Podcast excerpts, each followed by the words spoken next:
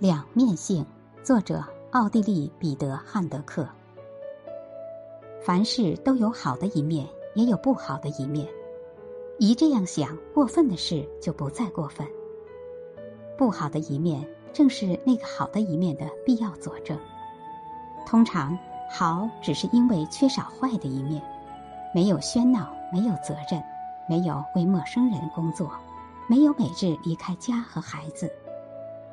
那些真正的坏被缺少的东西抵消了，所以任何事都没有那么糟糕，随随便便的就解决了，在睡梦里。